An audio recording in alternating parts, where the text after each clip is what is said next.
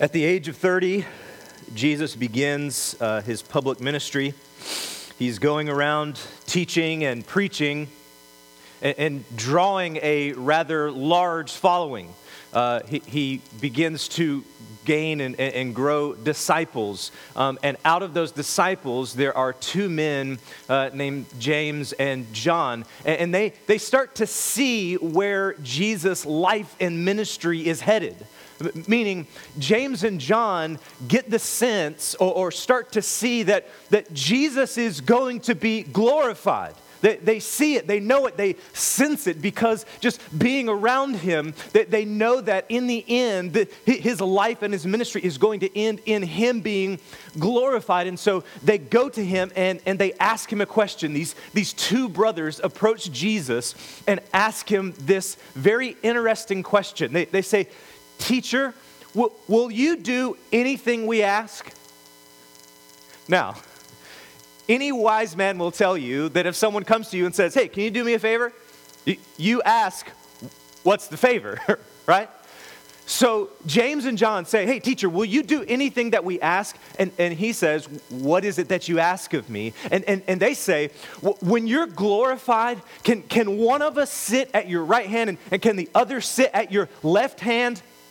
Meaning, we want to be glorified. We want to be praised. We want to be esteemed. We want everyone to see how great we are. As a matter of fact, have you seen how great we are? I mean, compared to the other guys, I mean, we're much smarter, we're better looking, we're more eloquent. So, so would you just go ahead and give us what's rightfully ours, Jesus?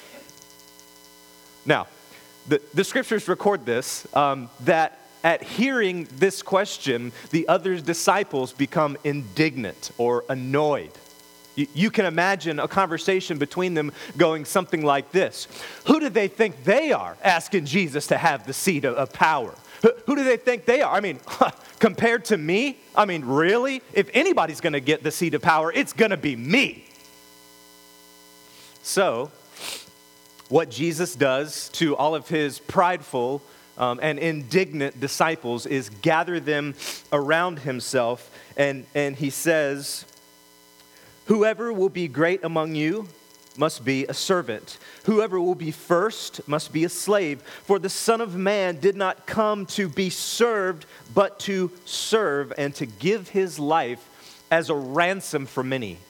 So, so Jesus began to unpack for them this paradoxical truth of the kingdom of God that if you're going to be first in the kingdom of God, if you're going to be highly esteemed and glorified and exalted in the kingdom of God in heaven, then here on earth we must make ourselves lowly servants. And, and then he gave himself as the example. Look, the Son of Man, me, I, I didn't come to be served, but I came to be a servant, so much so that I'm going to give my life away. I'm going to give my life away as a ransom for many. Don't you guys get it? Don't you guys see how the kingdom of God works? The, the problem is, they didn't get it. They didn't see it. How, how do we know that? Well, because just days later, they enter into the Passover feast. John 13 records this.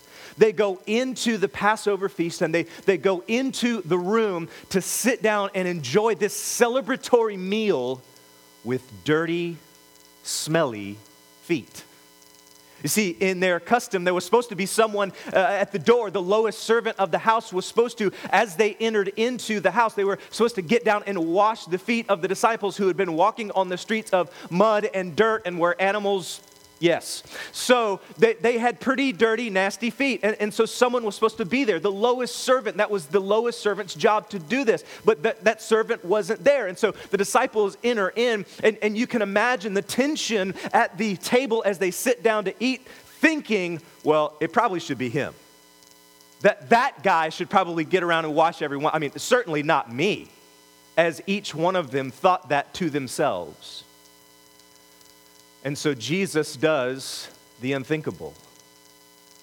Jesus stands and he disrobes himself. He strips himself down and he takes a towel and he wraps it around himself and takes the bowl and goes from disciple to disciple to disciple humbling himself, taking the lowest place of a servant and washing the dirty, smelly feet of these incredibly, insanely prideful men. That the king of the universe stooped incredibly low to get down on his hands and his knees and to take the place of the servant and washed these disciples' feet. Now, later on, we know that the disciples get it. He, he says to them after he has washed their feet, he says to them this You see what I've done for you? Do that for each other. And they get it. They get it. How do we know they get it? Because uh, 12 dudes, 12 scared guys, right? 12 prideful guys totally shift gears and, and they blossom out this movement called Christianity. That 2.1 billion people on the planet today now call themselves Christians, and it was spawned from these men. Now, how, how, do, how do I know that that came from them getting that principle? Here's why because humility creates unity. And, and, if they were going to go out and proclaim the gospel and, and start this massive movement known as Christianity, they had to be unified. So, humility creates unity, and that unity created the movement. So, in the text today, what we're going to see is a call for us to be unified for us to be unified. And how we get unified is by being a group or a mass of humble people. Look at the call to unity in Philippians chapter 1 verse 27 if you have your Bible open. It's not going to come up on the screen, but it says this, "Only let your manner of life be worthy." We looked at this last week. "Only let your manner of life be worthy of the gospel, so that whether I come and see you or am absent, I may hear that watch this. You are standing firm in one spirit, in one mind, striving side by side Again, he's calling, st- striving side by side, one mind, one spirit, unified together, unified in this one advance, unified in this one goal, unified together, standing shoulder to shoulder, side by side, the body of Christ together, unified. That's his goal. And how he wants us to be that unified, how he wants us to get that unity, is by being a group of humble people so let me ask you is there unity at your work?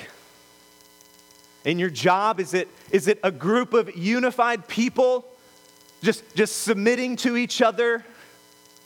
Or, or is it a group of people jockeying for position, telling stories of, of their grandeur and how great they are to make themselves look better?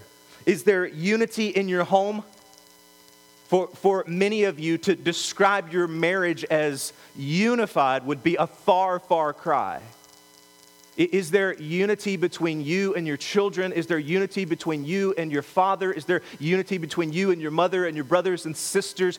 Are you living a life of unity? Paul wants that for the life of the believer. Paul wants us to, to live lives that are unified with those around us, and especially, specifically here in this text, he wants the church body to be unified. So this week he will show them how to be, how to be unified.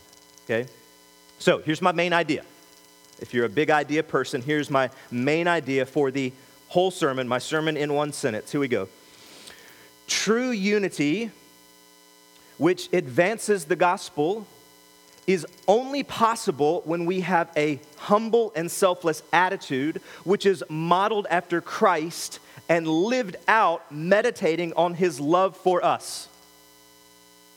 Okay? So, so true unity in the church, if gospel community church is going to be unified, standing side by side, shoulder to shoulder, advancing the gospel, the only way that that is possible is for us to be a group of humble people, humble, selfless people, and seeing it modeled in Christ. Okay, so what's our example for humility? We, we look to Christ. And then we achieve it by meditating on his love for us, thinking constantly, constantly, I'm, I'm nothing without him. He is my everything. So, what we're going to do is we're going to focus on Paul's goal. Okay, so, so we're going to actually skip verse 1. I promise we're coming back to it. You know me, I'm, I'm not going to forget about it. We're going to skip verse 1, and I want us to see the end goal, the end game of humility, which produces unity. We're going to focus on that. Then we're going to look at the example of Christ, okay? And then we're going to ask the how question. Okay, so he's going to say, Here's what I want you to do, here's the goal. Look at Christ, he did it. And, and we go, Okay, but how, how do we do what he did?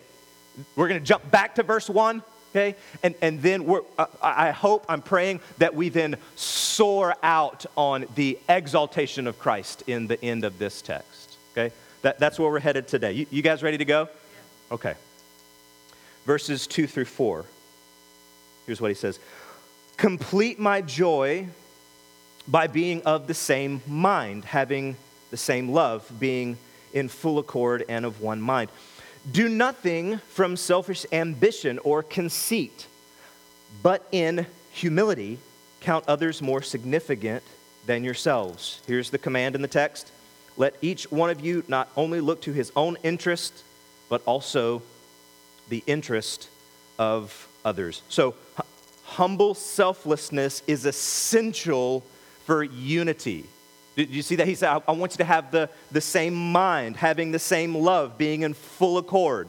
The, the goal for him is that we be unified. And how we get unified is through being a humble people. Okay, so his idea of unity here isn't some type of uh, hippies getting along, right? Just nice to each other. That, that's, not, that's not Paul's idea of of unity here. Rather, what Paul is wanting us to see and wanting us to do is he wants them to be, to, to, be united in their conviction and united in their affection. He, he, wants them to be united in conviction. What, what's the conviction? The gospel is true. I, I, want all of you to be united in your conviction that Jesus Christ has come, that Jesus Christ has lived, that Jesus Christ has died and resurrected, and that belief in him is the only way for salvation. That's the gospel, and he wants us to be unified in that conviction, but not only unified in the conviction, unified in the affection. That the work that Jesus has accomplished gives us a deep love for him. I want you to be united in your affection, that we're a group of people who love Jesus. We're, listen, I don't want to be united in our style of worship. I, I, I don't want to be united um, because we all read the ESV translation of the Bible, and it's the only one there is. I don't want us to be united by style of dress. I don't want us to be united under any other flag other than the flag of Jesus. And, and that's what Paul is calling for a, a unity and conviction, conviction of the gospel, a unity and affection that we, that we love Jesus. And he knows, okay, again, that if they're unified in those things, that those people will be filled with joy, and Paul gets joy from their joy. That's why he says, Complete my joy, being of same mind, so on and so forth. So if he can get them unified in that, they'll be filled with joy, and he'll get joy from their joy. So he says, Complete my joy, do these things. Do nothing from selfish ambition. Huh. Do you hate being corrected? And are you determined to do it your way, even if it's a dumb way to do things? Do you hate being corrected? And are you often just determined to do things your way, even if it's the wrong way or a dumb way to do it? That, that's, that's selfish ambition. That, that's what that is. That's selfish ambition. This can also mean a desire to be superior to everyone around you. Okay? Th- this is what we call the one upper. Okay? Whatever story you tell, they followed up with a story to where they did it bigger and better. Like, I rented an RV and I drove across the United States. Oh, yeah? I flew to Mars. Top that. You know, it's, just a, a, a, desire to be superior to everyone else around you. That selfish ambition to be seen, to be known, to be liked, to be well esteemed, to jockey for a position, or to, to put others down so that you look better. That's selfish ambition. Selfish ambition often starts fights to prove your worth. You find yourself doing that. getting into arguments or demanding your point and, and pressing the issue to make everyone else see that you're right. That's selfish ambition, wanting everyone to know how smart you are and, and just pushing the point until everyone else concedes. That's selfish ambition. He, he says, don't do that. don't be that way.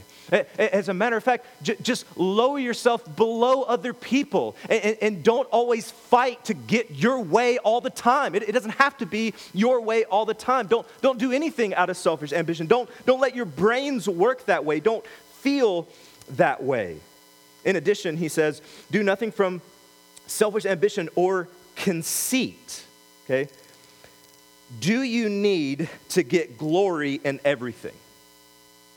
Are you afraid to let one of your good deeds go unrewarded? Do you guys see what I did? Did you see that cool thing I did? Did, you see how nice I was? Did, did, you see me help the old lady across the street? Did, did, did you see how much money I gave towards the building project? Okay, did you see me pray with that guy? Did you see me? That's conceit, wanting everyone to see how awesome you are. Are you slow to repent and do you have a hard time seeking forgiveness? Are you slow to repent? You know you've messed up. You know you've, you've totally blown it. Or does it take you a while to just admit that and say, you know what? I, I messed up here. I, I, I totally blew it. I, I'm sorry. Are you slow to repent? And does it take you a really long time to, to say, you know what?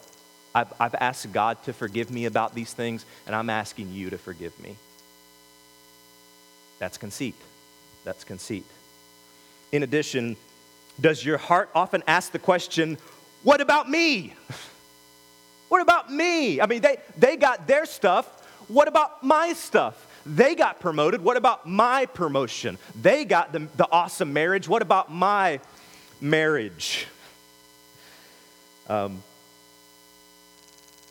there's a, a silly saying that goes something like this you, you have to love yourself before you love other people. Right? Listen, we don't have any problem loving ourselves. Okay? Um, now, a- as a disclaimer, um, what Paul is not saying is that we have to be a people of self hatred. That's not what he's saying. Paul knows that he is loved by God and a son of God. There is no self hatred in Paul whatsoever. What he's saying is we need to lower ourselves to, to promote other people. That, that's what he's saying. So, do you compare yourself to others and become bitter when you don't measure up? These are painful questions for me, too, okay? Here's another one. Do you despise when other people get theirs? And do you secretly delight when someone fails? That's conceit. That's conceit. Now, he says, look not to your own interest, but also look to the interest of others. Okay, this could, this could be look not just to your finances, but look to the finances of other people. Don't, don't just look to your precious time your personal time, but look to the time of other people. Don't just look to your talents, look to the talents of other people. Don't just look to your house, don't just look to your car, don't just look to your okay? But but look to the interests of other people. Look to other people's finances. Look to other people's so that you again are lowering yourself to promote and raise them up. This is the otherly focus that the Apostle Paul is wanting us to walk into, to step into, to be other minded, to be others focused, so that we, we, we, become a humble people, and, and a humble people creates unity, and unity creates advancement for the gospel. That's, that's what he's wanting to see. A group of people that is willing to say, listen, church, everything that I have is yours. And, and everyone starts saying that you start, oh, what you have is, is mine, and what I have is, and, and we're, we're together in this. That's what the Apostle Paul is wanting us to see. Now, that's the goal. the goal is to be a bunch of humble people. That's the goal. Now, now he's going to show us the example. Okay? I want you to be humble people. I, I want you to be eager to give stuff away, to, to help other people. Um, I, I want to see you do that. Now, I want to show you the, the greatest example of a person who did that, who gave everything away for the benefit of other people. The man, Jesus Christ. Let's take a look at verses 5 through 8. Having this mind among yourselves, which is yours in Christ Jesus, who, though he was in the form of God, did not count equality with God a thing to be grasped, but emptied himself by taking the form of a servant, being born in likeness of men, and being found in human form, he humbled himself by becoming obedient to the point of death, even death on a cross.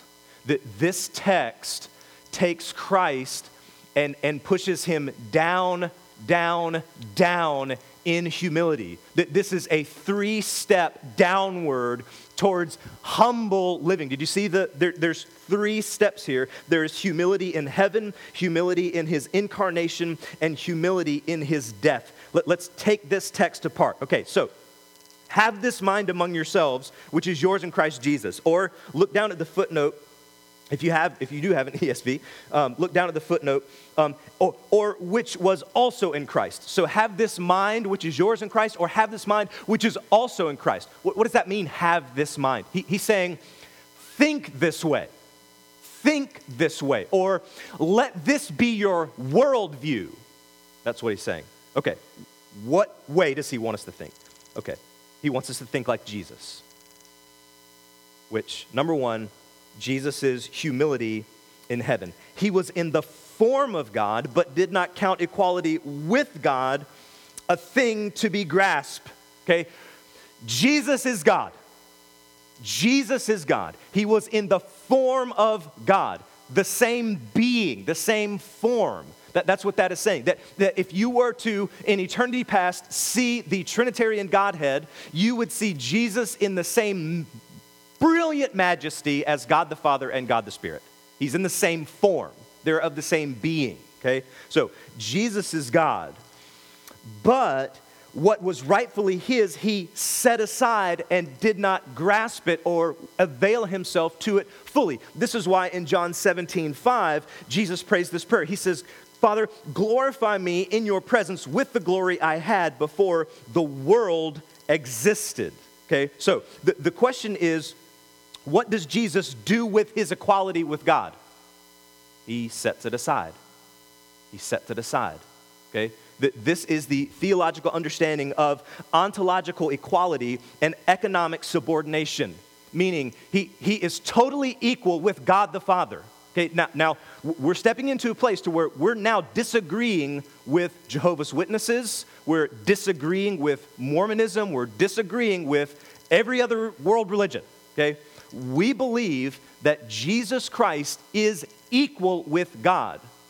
But what he does is, even though he's equal to him, what Jesus does is he submits himself to God the Father, and that's why in the garden he prays, Not my will, but your will be done. So just because he submits to him doesn't mean he's not equal with him. Does that make sense? You guys tracking with me? Okay. So, though he was in the form of God, he did not count equality with him a thing to be grasped. Okay, so even in heaven, he is submitting himself. Even when he's in heaven, he is humble. So let's look at the next step down into humility his humility in his incarnation. It says, But he emptied himself by taking on the form of a servant. Now, some have rightful, uh, wrongfully taught that when Jesus comes, he sets aside his godness or he sets aside his deity in the sense that when he comes and lives as a man, he's just man and he's not God. No.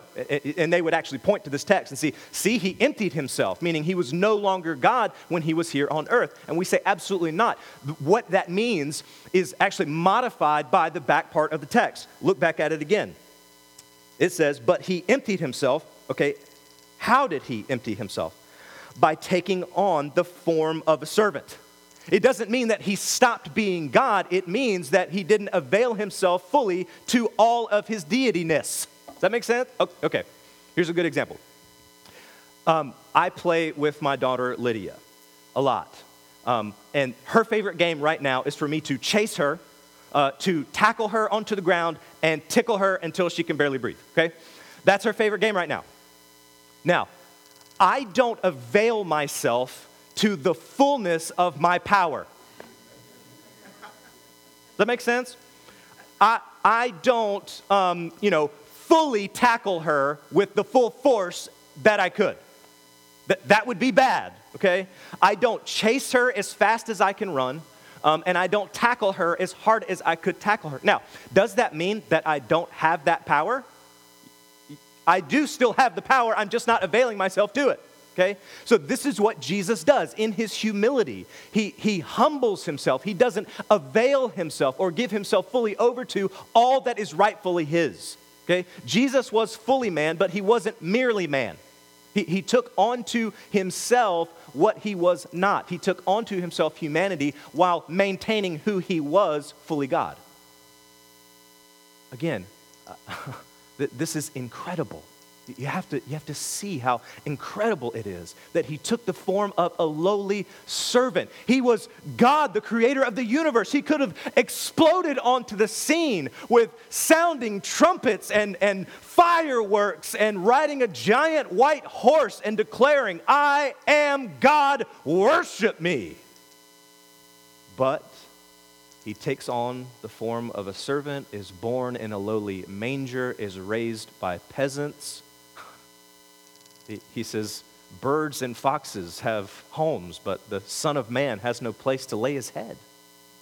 This is the lowly form that Jesus took on. I, I, want you to understand that every step Jesus took was a step of humility. Every breath that he breathed into his lungs was a breath of humility. Every iota of information that he had to learn was an act of humility.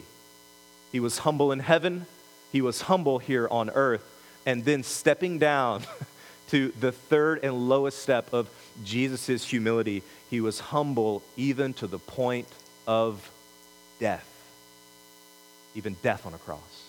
Now, what Paul is doing here is he's not emphasizing the pain that was endured on the cross. L- listen, incredibly painful. As a matter of fact, the word excruciating means from the cross. That's what that word literally means. It was incredibly excruciating. What Paul is emphasizing here is the shameful way that Jesus was killed. The shameful way, being stripped naked in front of a crowd of people and beaten and mocked. That they would often put the cross at face level so that people could mock you and spit at you as you sat there naked and, and bleeding out. And you would often people who were on the cross would, would often move in and out of consciousness, losing control of their bodily functions. This was an incredibly humiliating death. I mean, th- think about it. The, the Gospels could have ended this way.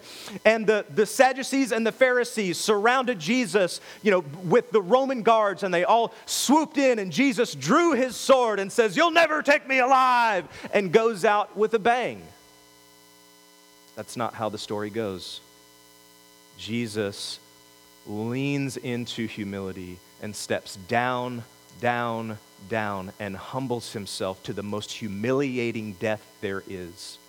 History tells us that Roman citizens didn't even say the word cross because it was a profanity. They didn't say the word cross because it was so humiliating. And it wasn't until years and years and years later that Christians actually took the symbol of the cross um, because it, it, was profane. You, you, you, didn't talk about it, you didn't look at it, you didn't say anything about it. It's, it's disgusting. And this was the death that God Himself endured. Now, the, the press here from the Apostle Paul is don't look to your own interests. Be like Jesus. He is our great example. Don't look to your own interests, but be eager, be willing to give up everything that you have in order to be a benefit to other people. Jesus himself humbled himself, humbled himself, humbled himself. He laid his very life down and gave it as a ransom for many. So be like Jesus. That's what he wants you to do. He, he wants you to be humble, just like Jesus was humble. Now, Does anyone find that incredibly difficult? so, so, again, this week, as, as I'm looking at the amount of humility that the text is calling for, I'm, I'm just incredibly convicted, incredibly convicted because I know my areas of pride in my life. I, I know my areas of pride. I get, I get called out for pride all the time. So the, the question is, how? I mean, it, it sounds, I mean, the text couldn't be more clear. Verse 4 again let each of you not look to his own interest, but also to the interest of others. Be otherly minded. Here, let me give you the example Jesus. He humbled himself, humbled himself, humbled himself. Do that. Oftentimes, I find myself, again, wanting to move out of selfish ambition. Exactly what this is telling you not to do. That's what I want to do. Again, why does he say, don't do things out of selfish ambition because we're prone to do things out of selfish ambition. So, how do we walk in humility? How do we live this life of humility modeled after our Lord and Savior, Jesus Christ? Go back to verse 1. So, if there is any encouragement in Christ, any comfort from love, any participation in the Spirit, any affection, and sympathy. Okay, he's not questioning whether those are realities or not. What he's doing is he's trying to draw the Philippian mind to remember those things. So if there's any encouragement in Christ, he wants the, in, in their minds to go, yes, there is encouragement in Christ. And as a matter of fact, I'm thinking of a specific way Christ has encouraged me right now. If there's any comfort from love, yes, absolutely. I have been comforted from God's love. Is there any participation in the Spirit? Yes, I, I totally remember th- this particular time, and, and man, just the, I could feel the Spirit working and moving. He, he's saying, meditate on this. Okay? Okay. So if there's any encouragement from Christ, comfort from love, participation in the Spirit, in there we have two members of the Trinity. Who's missing? Who's missing? The Father, right. So any encouragement in Christ, comfort, love, participation in the Spirit. Actually, no one is missing. The, the Father is implied there. That this is the act of a Trinitarian God. He's calling our minds to meditate on the work of the Trinity.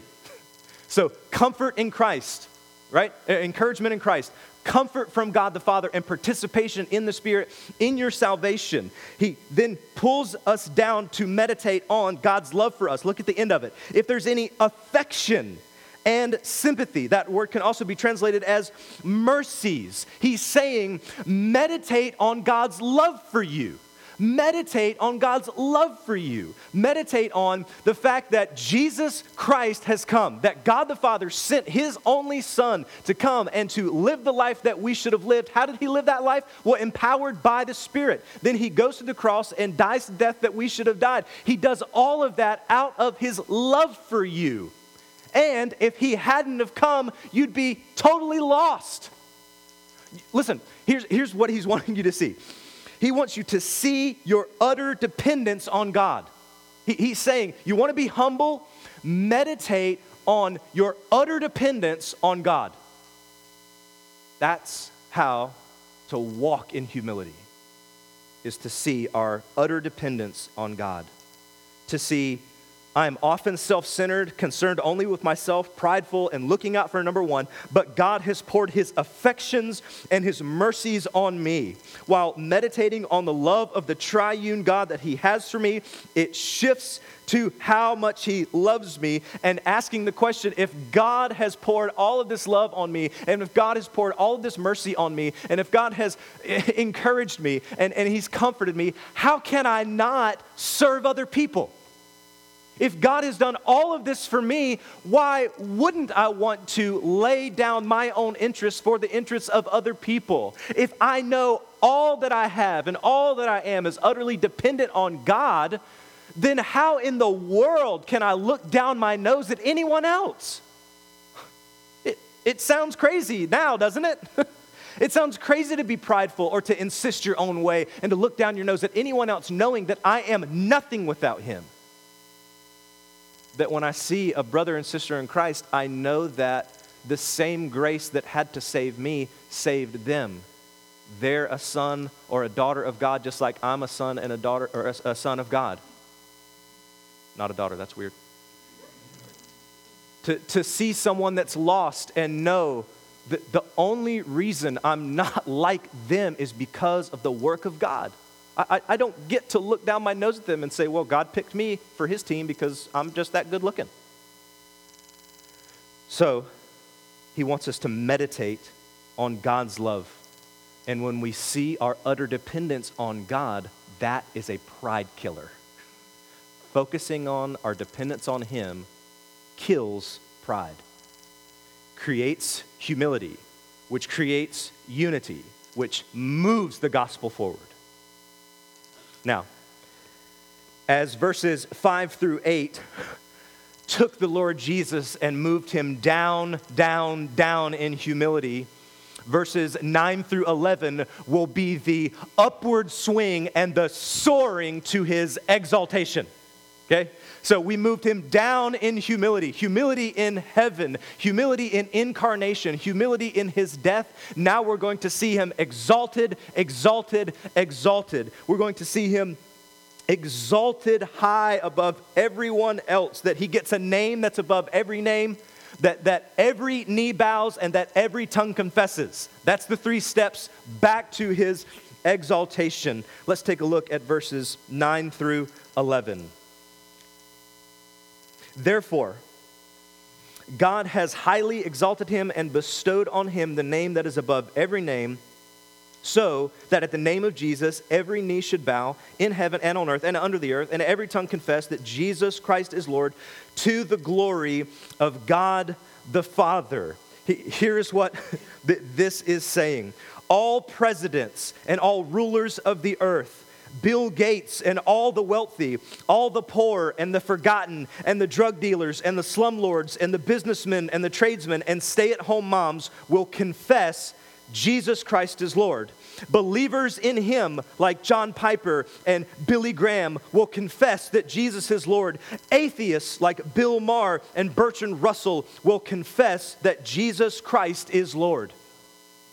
So, as we saw him stoop low, low, low in humility, this text says, because of his humility, because of Christ's humility, he is soared to the highest place of exaltation.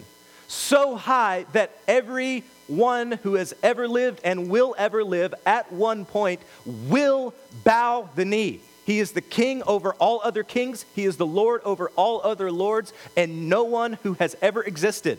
That, that was the above the, the earth, below the earth, everything in between, everyone who's ever existed will bow the knee and say with their mouth, Jesus Christ is Lord.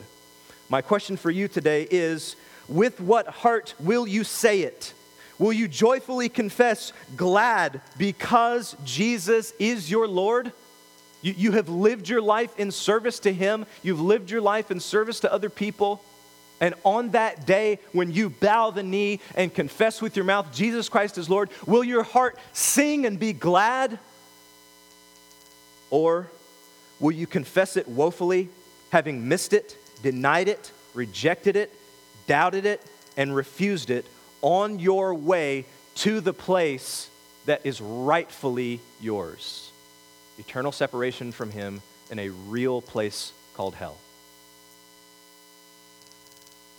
Now, what the Apostle Paul is wanting us to see here in this text, okay, look back at it. Therefore, God has highly exalted him and bestowed on him the name. What he's wanting us to see is the glorified Christ for sure, and he wants us to see that the way to glory for us is a life of humility. The way to glory for you is a life of humility. Now, that sounds interesting. W- wait, the, the way to selflessness is thinking about being rewarded? That doesn't sound very selfless at all. If I'm only being humble here on the earth just to get glory in heaven, that sounds very selfish and not very humble. Unless, look back at the very end of verse 11. And every tongue confess that Jesus Christ is Lord. Watch this. To the glory of God the Father. if your glory in heaven glorifies God, it's not selfish for you to want to be glorified in heaven. So when he returns and he calls you and you enter into his presence and, and you are fully glorified, no more sin, no more shame, no more crying, no more tears, your fully glorified body praising and worshiping the king, you have been glorified and your glorification brings him glory. And the way to that glorified body, the way to being glorified in heaven, is here on this earth a life of humility that glory here on this earth or seeking glory here and now robs you of heaven. It robs you of glory there. So, the, the believer is to look forward to his reward. The believer is to live a life of, of, of selfless sacrifice constantly for other people, to, to give it all away so that when we enter into the kingdom of heaven, he says, Well done. Well done, good and faithful servant. And we cast our crowns at his feet. So, let me close with this. Satan wants disunity at Gospel Community Church. Satan wants nothing more than for Gospel Community Church to be filled with prideful people, constantly jockeying for position, constantly trying to one up one another, constantly gossiping about each other that's what Satan wants. He doesn't want a group of humble people just, just giving their lives away for each other. He doesn't want a group of humble people because humility will produce unity. Because when we're all saying, I'm going to give my whole life away to you and for this church to see the gospel advance, when that happens, Jesus is glorified, and Satan doesn't want that. So I'm asking you today to repent of pride the, the way to know that you're prideful is to think to yourself, I'm not prideful. So I, I don't think anyone gets out of this. I, I don't think anyone can, can boldly, pridefully say, I'm humble. I have arrived at humility. So today, would, would you just ask the Holy Spirit to reveal the areas in your heart of pride? To, to reveal the areas to where you've been working out of selfish ambition? Would you ask the Holy Spirit to show you in your heart where you've been conceited, to where you, you haven't wanted to repent, you, you haven't wanted to, um, to, to, to leverage what you have to, to see the people in this church lifted up? Would you ask the Holy Spirit to show you that? Then would you repent and, and begin to meditate on God's love for you? Meditate on I am nothing without him. How, how can I look down my nose at anyone? How can I walk in pride when all that I have is given to me by him? And then, once you've repented and meditated, would, would you just thank him? Just th- thank you, God, for, for all that you've done for me. Thank you for who you are and, and for what you've done. I, want more than anything for this church to be known as, man, those people are humble people. Those people are unified people who love Jesus. That's what I want for Gospel Community Church. Let me pray. Father, I, I openly repent um, of, of my pride, um, which so often gets in the way uh, Father, I, I, ask for forgiveness if um, for, for areas that I've led poorly in this. Father, would you just forgive me of, of, of walking in pride and, and, not walking in humility to, to where I, I think I'm owed or deserved this or that? Father, would you help me? Would you send your Holy Spirit to constantly remind me that all that I have and all that I am is wrapped up in you? And, and, and that there's, there's, no, there's no level for me to stand on. I, can't, I, I have no platform to stand on and look down at anyone. All I can do is cling to the cross. All I can do is cling to the cross and the work that you've done. Father, would you make this church a people of, of humility? Would you make this church a, a, people who are humble and that humility creates unity and that unity is moved outward towards gospel advancement? Would, would, you, would you make that a reality here at this church? We love you. We ask all these things in Jesus' name. Amen.